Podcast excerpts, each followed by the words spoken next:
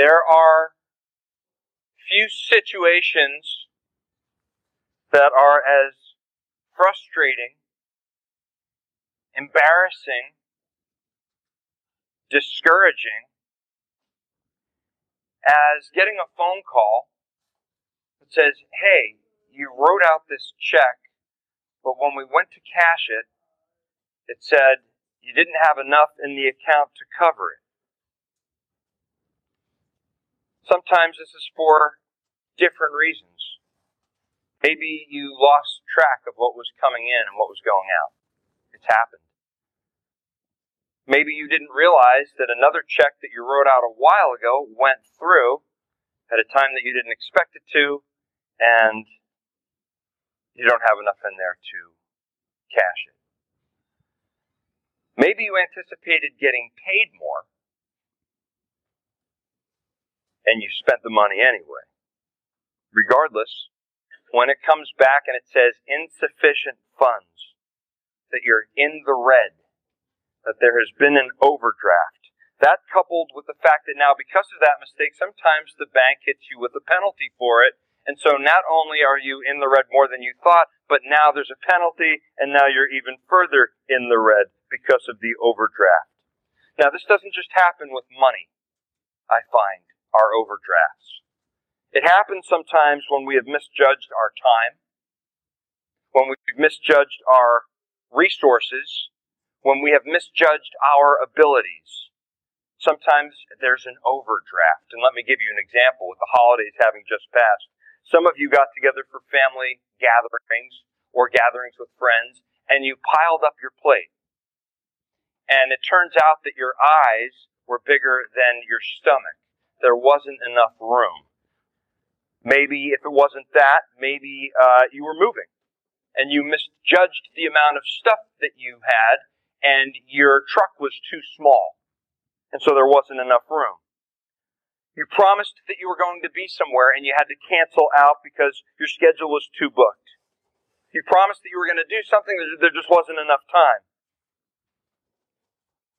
Maybe you've done this. Maybe you've said, hey, I'll pray for you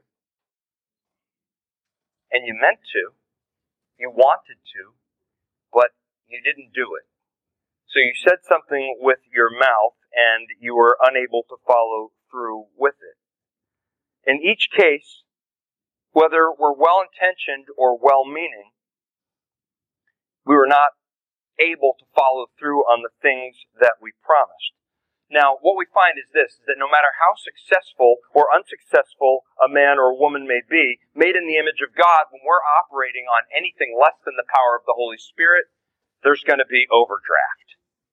There's going to be overdraft. We're going to be making promises that we cannot possibly keep. And if you understand the idea of making commitments, be it financial, be it uh, with your treasures, uh, or your talent, or your time, if you understand that, having said, hey, I'm going to do this, I want to do this, and unable to follow through on it, then you'll understand the journey of a man that we'll take a look at today named Peter.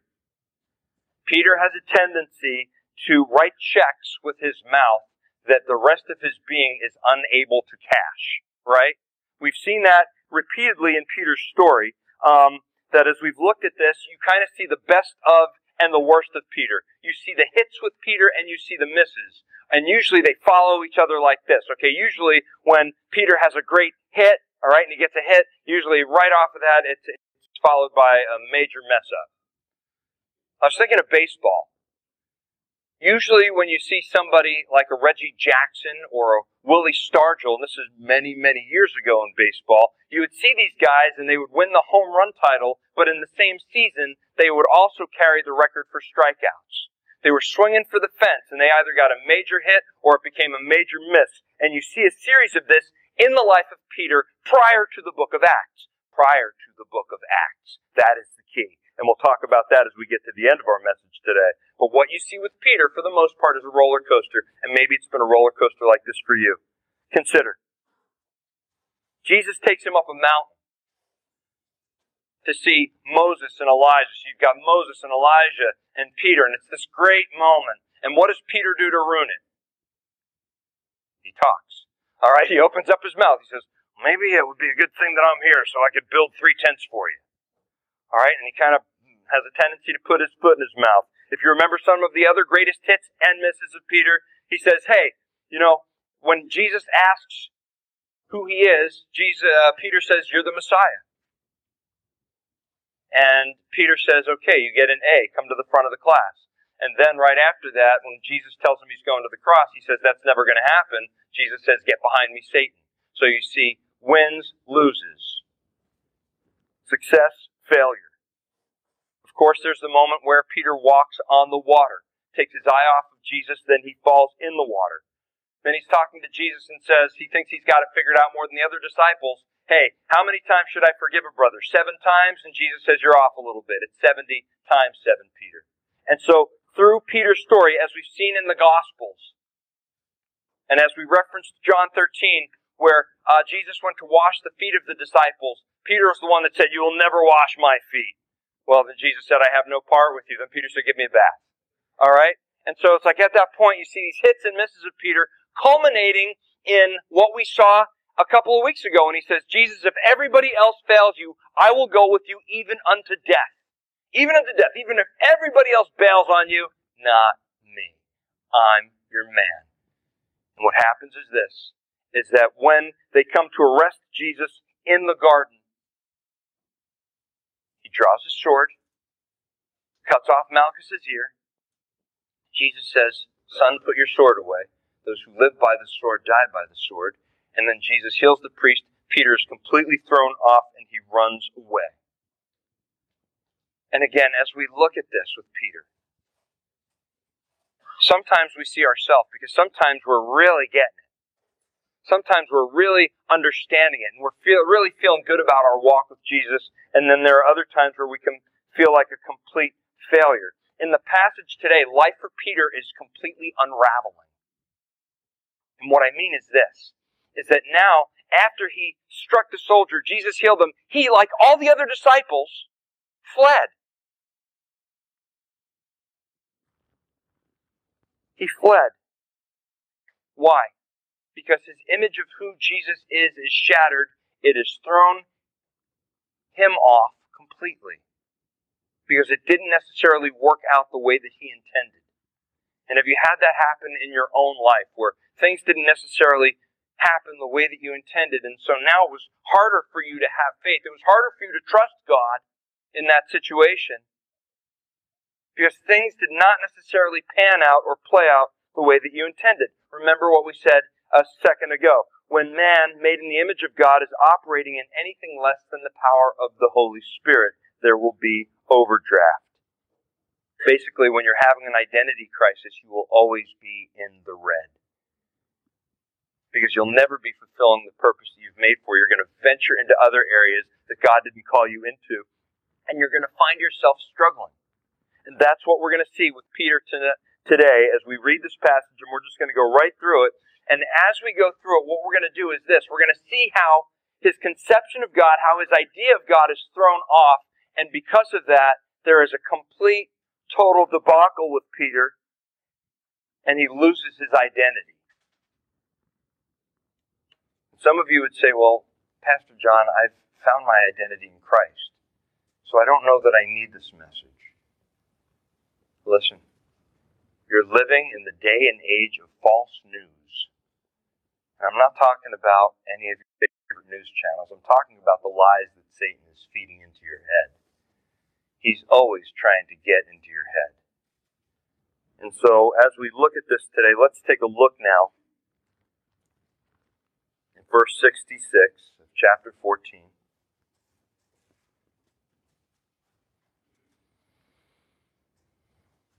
It says, Now as Peter was below, in the courtyard, one of the servant girls of the high priest came. And when she saw Peter warming himself, she looked at him and said, You also were with Jesus of Nazareth. But he denied it, saying, I neither know nor understand what you are saying. And he went out of the porch, and a rooster crowed. Now, here's why this is significant. Because Jesus told him, Listen, before the rooster crows twice tonight, you're going to deny me three times. Jesus predicted that this was going to happen. And just as Jesus said it was going to happen, it's playing out. But it's playing out in a way that perhaps Peter would have never dreamt. It's not a soldier interrogating him. What we see instead is not a man being waterboarded, not a man being tortured for the truth, but it says here intentionally, it was a servant girl that asked him. She said, Oh, wait a minute. She goes, You were also with him. No, no, no, Peter says. I neither know nor understand what you're saying.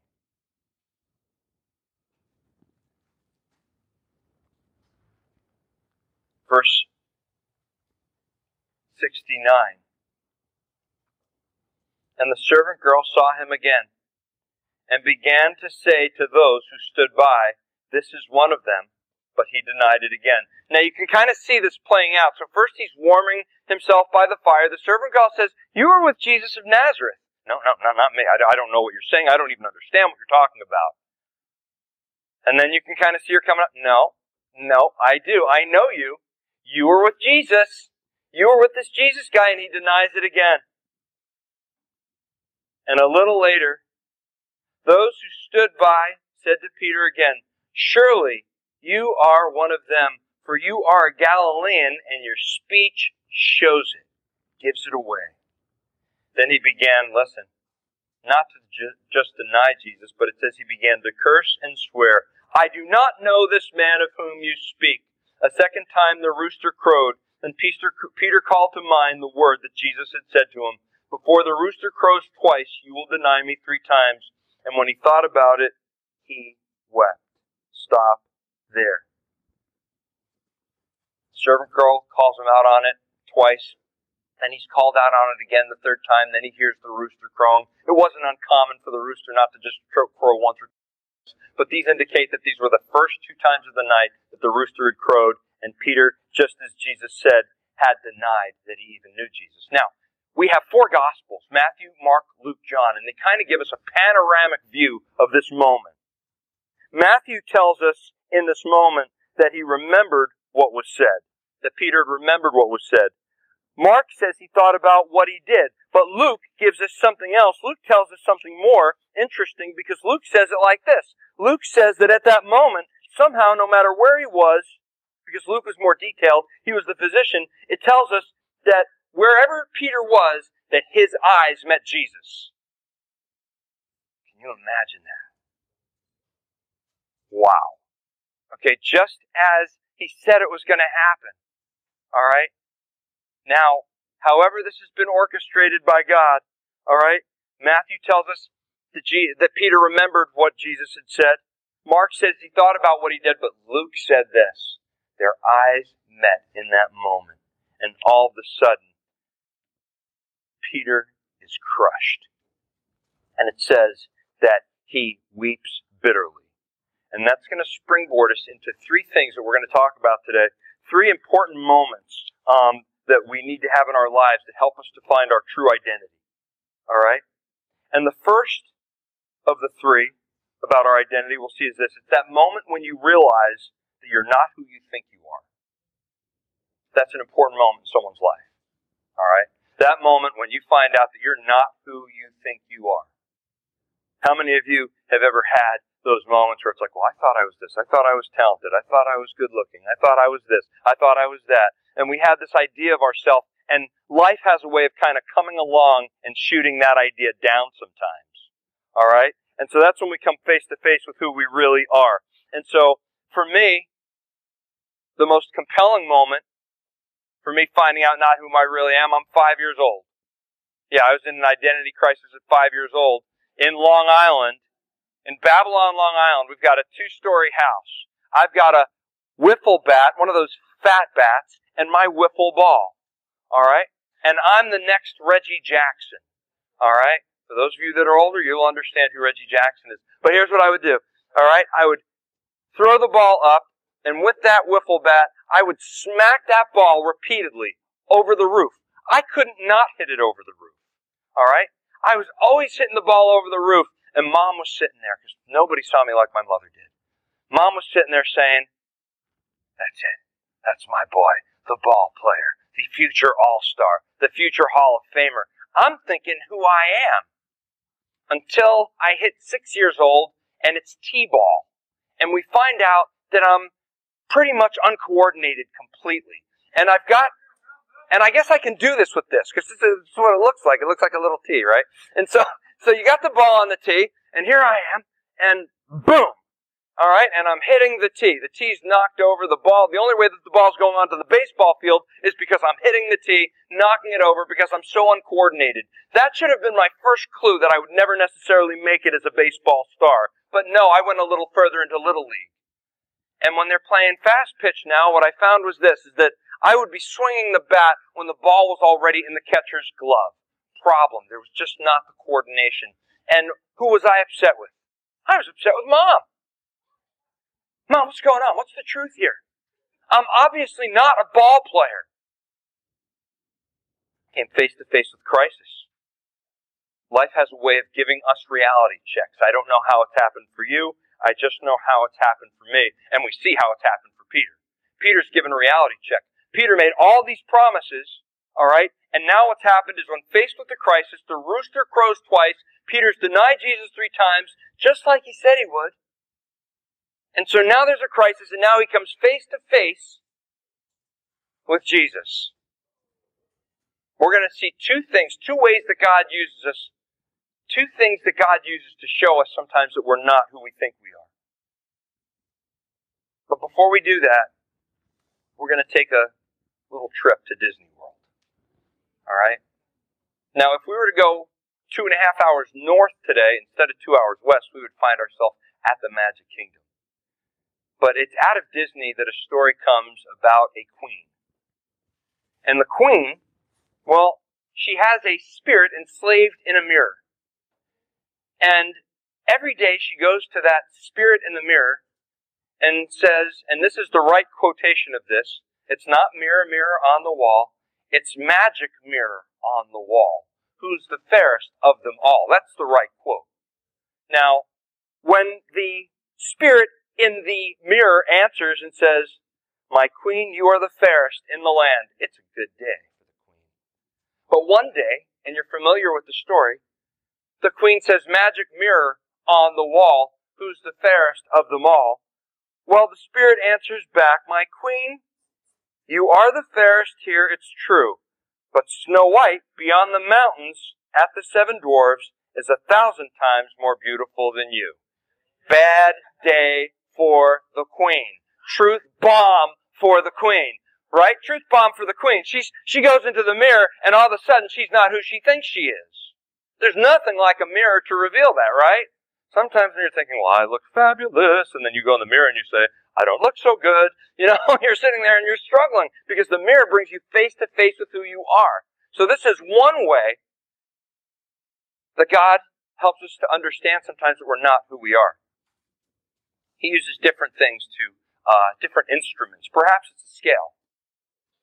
And maybe you stepped on a scale thinking, okay, I've hit 205 for me. That's what I'm shooting for. I've hit 205. 212? What? Okay? And so the scale gives you the bitter truth, and you come face to face with it, and now you're in crisis. You're not where you thought you were. Maybe it was a breakup. Maybe it was something that happened at work. And something has happened, and because you've been thrown into crisis, what you find is that you're not necessarily the person that you thought you were. Because crisis has a weird way of revealing that when you come face to face with a crisis. But guess what else has a way of doing that?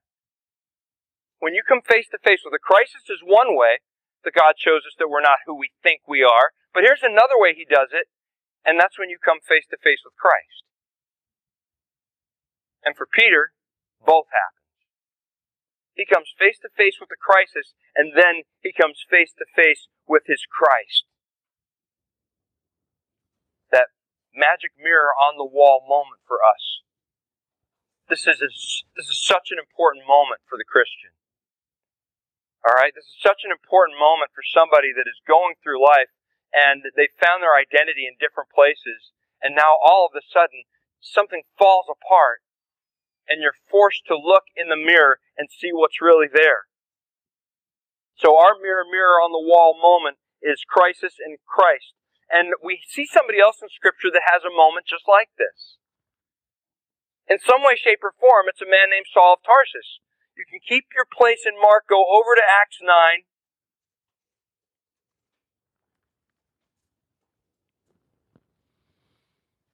And here you have Saul breathing threats against the church, threatening the church. He's wanting to incarcerate so that he can eliminate Christianity. He's on his way to Damascus. And verse 3 of chapter 9 reads like this It says, As he journeyed, he came near Damascus, and suddenly a light shone around him from heaven. Then he fell to the ground and heard a voice saying, Saul, Saul, why are you persecuting me? And he said, Who are you, Lord? Notice that he says, Lord. The Lord said, I am Jesus, whom you are persecuting. It is hard for you to kick against the goads. So he, trembling and astonished, said, Lord, what do you want me to do? I think you know the rest of Saul of Tarsus' story. He becomes Paul the Apostle. Exactly. He becomes Paul the Apostle. Didn't that happen to him now, where he comes face to face with a crisis and face to face with his Christ? and all the things that he thought he knew about religion, all the things that he thought he knew about God, they come crashing in in that moment when he gets knocked off of his horse. Because he's confronted by Jesus. Listen, every time we open this book, we're confronted with truth, and that truth should throw us into crisis. It's what we call a crisis of belief. And in that moment, what we do tells the world what we believe about our God. Before you were a Christian, perhaps somebody told you about a verse, Romans 3.23, that said, For all have sinned and fallen short of the glory of God. And you either decided, well, the Bible was right or mankind was inherently good. No, mankind is inherently sinful. That's according to the truth of God's Word. Try to counter it, but countering it, well, you reveal what you believe about this God. So the more we're exposed to truth, the more we're whole, we're standing in a mirror. And we're either seeing Christ or we're seeing us, and we're meant to see Christ. But at this moment, what we find is this, is that he comes face to face with a crisis. For me, it happened in seminary. And I was thinking who I was. I thought I had it all figured out. I thought I was really getting the Christianity thing. But my wife was brought up in a different, with a different, uh, denomination. And our devotional time became like battleground zero, and I was so right about this particular doctrine that I was learning in seminary. And so it was not a time of edification and building, it was a time of us battling that I could show her how right I was because of seminary. One night, I've got my Bible open, we're doing a Bible study, and the pastor of Calvary Fort Lauderdale at the time is, he's on the screen, and he is explaining this doctrine, and he's talking about it. And I find what he says is spot on. But here's what I'm doing I'm looking in my Bible. I'm looking to see where he blew it. Now, wouldn't you know this? That as I'm watching this live online broadcast, he does one of these things. He looks right into the camera and says, By the way, if you're one of those folks out there right now looking in your Bible to see where I got it wrong, shame on you. And all God's people said, Ouch. Yes. Ouch. And so at that moment, I'm like, all right, Lord, if you don't want me to even be a pastor, I won't even do it, God. I'm so sorry. I'm so sorry. I'm down on my face and I'm saying, okay, God, what do you want next? I'm not who I thought I was. I don't get it as much as I thought I did. And that's the good news. And that's also the bad news.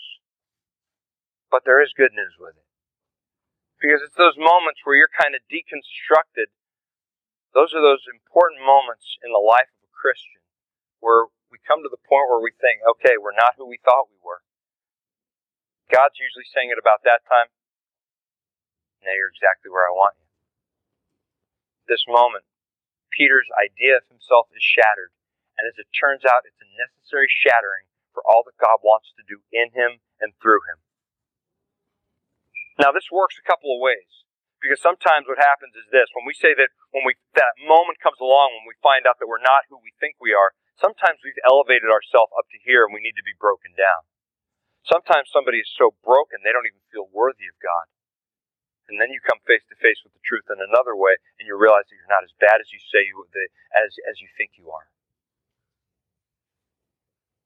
And God says, "Listen, I found you worth dying for."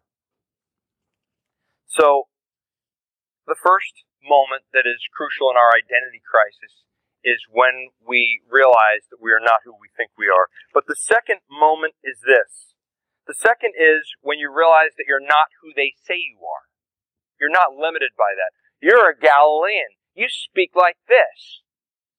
How have people put a label on you? Because the world loves to do this, don't they? The world loves to, to, to reduce you to what it can identify you with. Oh, you're from New York. You're from this part of the Midwest. You're from uh, this place. And the world loves to put a label on us based off of our language, based off of our skin color. And the world likes to, to kind of label folks. And so the servant girl says, "No, you're one of those guys with Jesus. You are a you are a Galilean. You even speak like one." Because the world needs labels and they need categories to put us into. But here's the thing: you're not defined by what the world says. Now, if this is the case, would have been a the undoing of a young shepherd whose story you know. But I just want to point out a couple of simple things in a story that most of you are familiar with. So leave Acts, we won't go there. Um, go over to the book of 1 Samuel. It's chapter 17. It's the story of David and Goliath. David doesn't wake up one day saying, you know what, I feel like killing a giant today. He simply goes out to bring his brothers who are in the field a care package. He goes out there to bring them a care package. He sees this Philistine taunting them, challenging them. He says, Who is this uncircumcised Philistine? And I don't know why he picks on the circumcision fact, but who cares? All right, but that's just got me there. Okay, for a second. All right, and so that's how he he reduces Goliath. okay, he says, "Who is this uncircumcised Philistine?" And David's irate that this man is out there berating his God. But I want you to listen, because if it were for three different voices that come at David before the battle, then David would have turned away if he would have listened to what the world was saying. The first is his, it's his own brothers. They're soldiers on the battlefield, but nobody's getting near Goliath. It says here in chapter 17, verse 20, it reads like this. It says, So David rose early in the morning, left the sheep with a keeper, and took the things and went as Jesse had commanded him. And he came to the camp as the army was going out to fight and shouting for the battle. For Israel and the Philistines had drawn up in battle array.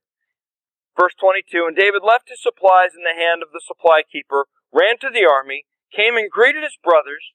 Then, as he talked with them, there was the champion, the Philistine of Gath, Goliath by name, coming up from the armies of the Philistines. And he spoke according to the same words. So David heard them, and all the men of Israel, when they saw the man, fled from him and were dreadfully afraid. So the men of Israel said, Have you seen this man who has come up? Surely he's come up to defy Israel, and it shall be that the man who kills him, the king will enrich with great riches, will give him his daughter, and give his father's house exemption from taxes in Israel. Then David spoke to the men who stood by him. What shall be done for the man that kills this Philistine and takes away the reproach from Israel? For who is this uncircumcised Philistine that he should defy the armies of Israel? And the people answered him in this manner, saying, So shall it be done for the man who kills him. But look at verse 28. The first opposition that David faces in looking at Goliath comes from his oldest brother. Verse 28 says, Now Eliab, his oldest brother, heard when he spoke to the men, and Eliab's anger was aroused against David, and he said, Why did you come down here? And with whom have you left those few sheep in the wilderness? Oh, I know your pride and the insolence of your heart, for you have come down to see the battle. Stop right there. So, the voice of the brother, supportive, unsupportive. All right, it's unsupportive. What is he saying? Oh, David, who, here you are. Here you go again. It's your pride. Where are those little sheep that you have? And what he's trying to do is he's trying to reduce David. He's trying to throw him back. Remember who you are. Remember your place. Don't look at this giant as anything other than what the soldiers have looked at him. All right. Instead, what we're saying is this: is that you're you're nothing, David. Not only are you just a shepherd, you've only got a few sheep. Your efforts really don't matter, David. Now, at that moment, do you think it would be easy for David to listen to what the world is telling him rather than what God is telling him? And you think, say, you're right. I'm just going to drop my package off and it's time for me to go. But David doesn't stop there. All right? David, when his brazenness is heard of, he's brought before Saul the king. Verse 31 says, Now when the words which David spoke were heard, they reported them to Saul, and he sent for him. Then David said to Saul, Let no man's heart fail because of him. Your servant will go and fight with this Philistine. And Saul said to David, You are not able to go against the Philistine to fight with him, for you are a youth, and he a man of war from his youth. So now these are two, two factors, two voices that are coming at him. The first is from his family. But nobody in here has ever been discouraged by the voice of anybody in their family. No, that doesn't happen. So let's just completely discount that. Let's forget about that one. But now he's got the most powerful man in the world. One of the most powerful men, probably the king of the Philistines is more powerful, but obviously based on Saul's response. But now he's got King Saul saying, David, you can't do this. This guy's been fighting since he was a youth. He's trained as a soldier. You, my friend, no, no, you're too, you're too young. You can't make a difference here. So now, David can listen to the voice of the brothers, which he doesn't. Good for you, David. But now he's heard the voice of the king. And maybe at that point he's saying, okay, maybe it's time to, to just, okay, maybe I should give this up. No.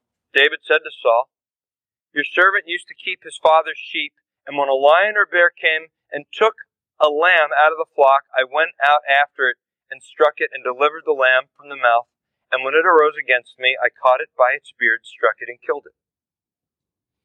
Your servant has killed both lion and bear, and this uncircumcised Philistine will be like one of them, seeing he has defied the armies of the living God. Stop right there. So David, again, does not tuck tail and run. He's not listening necessarily to what the others are saying. Okay? This giant is still been placed in great perspective because David's David's view of God is immense. It's immense. And so he's not listening to what the world is saying. Now there's one more voice. So first you have that of the brothers, then you have the voice of King Saul, but now the voice of the giant himself ringing out through the valley saying, and when the Philistines looked about and saw David, he disdained him. When the Philistine looked about saw David, he disdained him, for he was only a youth, ruddy and good looking. So the Philistine said to David, Am I a dog, that you come to me with sticks? And the Philistine cursed David by his gods. And the Philistine said to David, Come to me, and I will give your flesh to the birds of the air and the beasts of the field. Stop right there. Y'all know the rest of the story, right? Doesn't quite go down as Goliath said it was going to go down. So David can listen to the voice of his family. David can listen to the voice of the king, a very powerful man. David can listen to the voice of the giant that's standing right in front of him, but David says it like this. He says to the Philistine, You come to me with a sword, with a spear, with a javelin, but I come to you in the name of the Lord of hosts, the God of the armies of Israel, whom you have defied. Let me ask you something, church. Has the voice of the world gotten louder for you than the voice of your God, throwing you into an identity crisis where here you are thinking you're less than what God made you to be. No longer a slave of fear, you are a child of God. Isn't that true? But it's a very important moment in somebody's life in their finding of their identity when you realize that the voice of the world is off. Now, this week in the news, there are some folks that are going to be hit with a major identity crisis. Their names are Harry and Meghan. Right? I read this and I found this pretty interesting. Because now that they've separated themselves from royalty, they're going to get pulled in different directions, you would think, right? Well, here's a letter that was written to them. Dear Dukes, this is, they were, Prince Harry basically, he's offered a job at Burger King. Dear Dukes, they took out this ad this week. Dear Dukes, if you're looking for a job, we have a new crown for you. So states an ad by Burger King, which was followed by a tweet. Harry, this royal family offers part-time positions. The company explained, we found out that the prince and the duchess decided to give up their roles in the royal family and will work to become financially independent. So we have a proposition for you. Do as thousands of people and take your first steps into the world of work with us. You know that the crown will suit you perfectly. Commentators responded that Burger King won the internet for the day.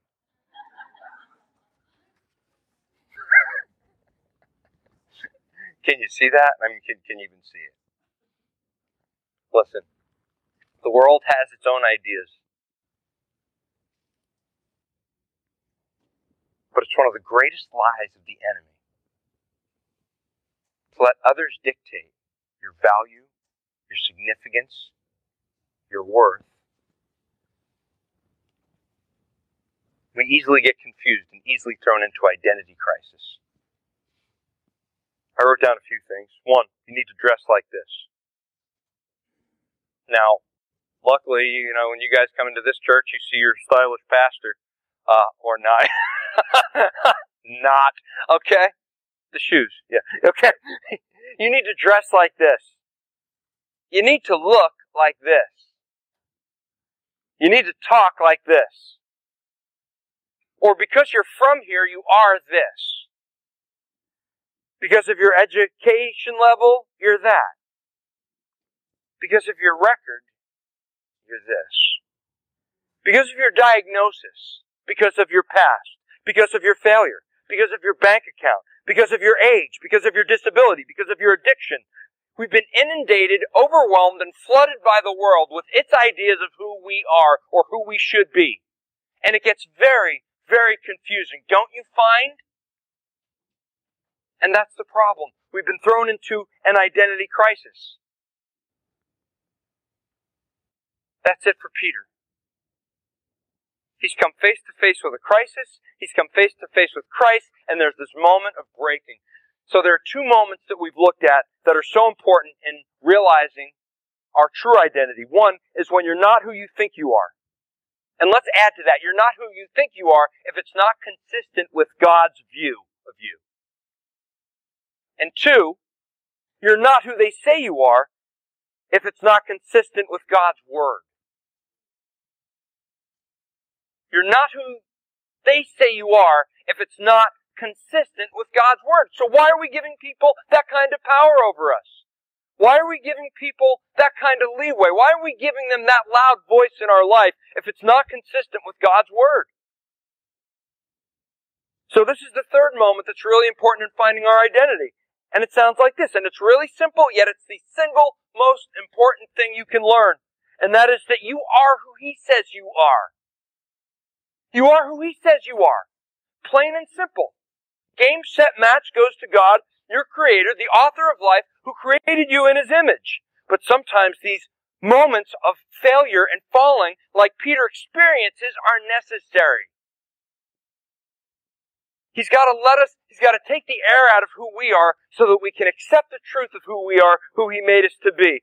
See, the bitter and the weeping is not the end for Peter. Can you imagine? how broken this man was, looking at the face of his beaten Christ, his arrested Christ. Can you imagine what he's going through and the brokenness that comes with that? And that brokenness can either make him bitter or it can make him better. It can make him more dependent upon this God and press into him, or he can go away from him. It's the voice of truth. Jesus is not done with Peter. And as long as you're within earshot of his word, Jesus is not done with you. He's not done with Peter. This is not the end of Peter's story. Last places we're going to look at. Flip over to John 21. Peter, who had denied Jesus, and now, again, we're going forward into the story. We're going to be talking about the death, burial, resurrection of Jesus within the next few weeks. But because none of the other Gospels quite cover it as well as this one does, we're going to go to John 21, verse 15. And this is after Christ is resurrected. It says, So when they had eaten breakfast, Jesus said to Simon Peter, Simon, son of Jonah, do you love me more than these? Peter said to him, Yes, Lord, you know that I love you. Stop there for a second. Just note this. A lot of people focus on the word love in this for a second. I want to focus on something else real quick. His name was Simon or was it Peter? We know him as Simon Peter. We know that at one point in the gospel, Jesus says, when, when Simon says, You are the Christ, you're the Messiah, and Jesus says, Your name is Peter, and on this rock I will build my church. He changes his name to Peter. But note here, he calls him Simon again. Why? Because there's been an identity crisis. Am I talking to Simon now, or am I talking to Peter? Let me know who I'm talking to. Because the question that Jesus asks is very telling. He says, Do you love me more than these? Why that question? Because Simon, Peter, said this. He said, Even if all of these fail you, I won't. Do you love me more than these? Are we what we say, Peter, or are we what we do? He said, Yes, Lord, you know that I love you. He said to him, Feed my lambs. He said to him again a second time, Simon, son of Jonah, do you love me? He said to him, Yes, Lord, you know that I love you. He said to him, Tend my sheep. He said to him the third time, Simon, son of Jonah, do you love me? Peter was grieved because he said to him the third time, Do you love me? And he said to him, Lord, you know all things. You know that I love you. And Jesus said to him, Feed my sheep. Most assuredly, I say to you, when you were younger, you girded yourself and walked where you wished. But when you are old, you will stretch out your hands, and another will gird you and carry you where you do not wish. This he spoke, signifying what death he would glorify God. Historically, we understand that Peter was crucified upside down. Some traditions even say that his wife was right next to him, crucified upside down also. Here's the point what brings a man from up and down and up and down to the man that you see in the book of Acts? And the man that you see in the book of Acts, well, the first places that we see Peter in the book of Acts, what is he doing? What you see is a fisherman, but the fisherman is quoting scripture. You never saw that in the Gospels, did you? I don't remember seeing Peter quoting a lot of scripture in the Gospels, but now in the book of Acts, here he is, he's quoting scripture in the Gospels. He's healing people in the Gospels. He's preaching to multitudes in the Gospels. He's getting arrested for his faith in the Gospels. And this is the last thing that I want to read to you.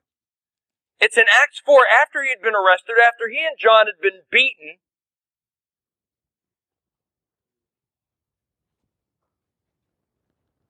He's brought before the leaders. Verse 13 says, Now when they saw the boldness of Peter and John and perceived that they were uneducated and untrained men, they marveled. And they realized that they had been with Jesus.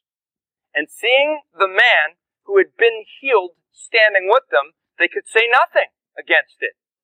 But when they had commanded them to go aside out of the council, they conferred among themselves, saying, What shall we do to these men? For indeed, that a notable miracle has been done through them is evident to all who dwell in Jerusalem, and we cannot deny it. But so that it spreads no further among the people, let us severely threaten them that from now on they speak to no man in this name. Listen to this, because this is the freedom that comes with knowing Jesus. There's nothing that they can do to him, and they know it. They're standing before us with the power of God. Verse 18 says, So they called them and commanded them to not speak at all, nor teach in the name of Jesus. But Peter and John answered and said to them, Whether it is right in the sight of God to listen to you more than to God, you judge. I think they found their identity. For we cannot but speak the things which we have seen and heard. So when they had further threatened them, they let them go, finding no way of punishing them because of the people, since they all glorified God for what had been done. For the man was over forty years old on whom this miracle of healing had been performed. Stop right there. What happened to Peter? the Holy Spirit happened to Peter. And when the Holy Spirit comes into your life, it helps make a connection that's off unless the Holy Spirit comes into your life. Our head and our heart are not connected unless God comes in. Unless the Holy Spirit comes in and helps us make that connection between the head and the heart, then we're either going to get lost in our thoughts or lost in our feelings. One of the two. But when the Holy Spirit comes into the life, what he does is he brings the whole thing together. And what you see is freedom. And a man, now Peter, that is doing exactly what he was put on this planet to do. Now, it's not that we see Peter as being without failures. He's got a couple of ups and downs from there. But he's certainly not defined as we saw him in the Gospels now that the Holy Spirit is indwelling him. And what I thought of was this is how sometimes we let everything else that's happened, we let the crisis, we let our past, we let our self perception, our self labeling, we let all these things uh, become louder than God's voice, and it throws us into identity crisis, and we forget who we are. Where I wanted to close you today was another two and a half hour drive to Disney. If you would just go with me for a second. All right? The story of the Lion King centers around Simba.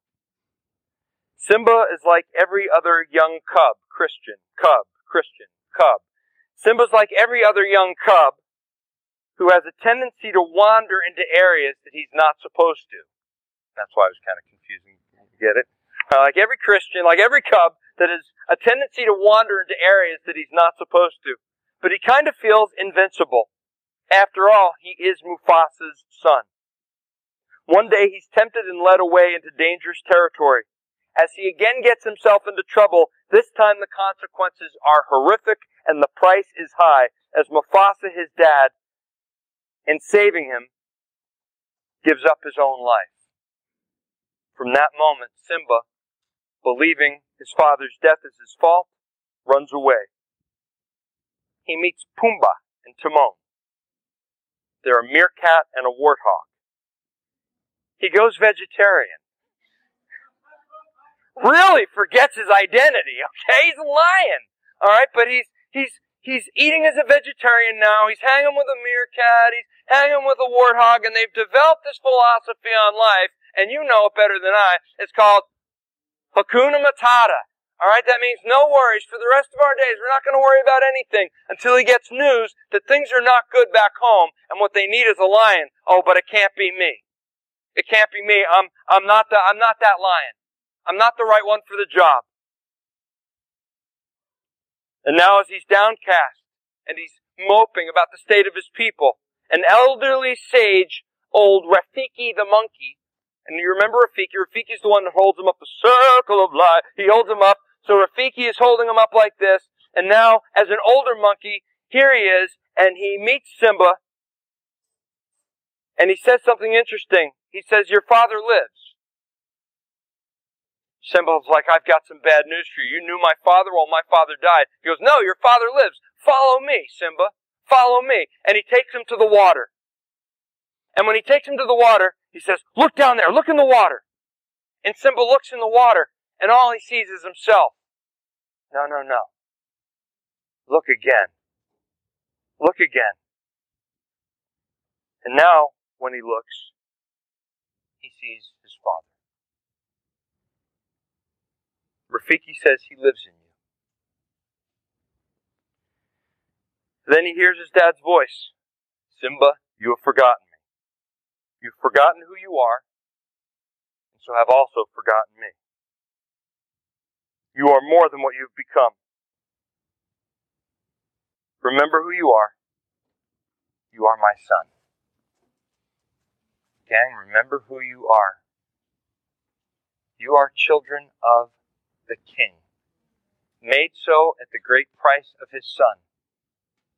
And so when you start hearing that voice in your head, you start preaching the gospel to that voice in your head. When the world starts telling you who you are, you tell them who the Bible says you are.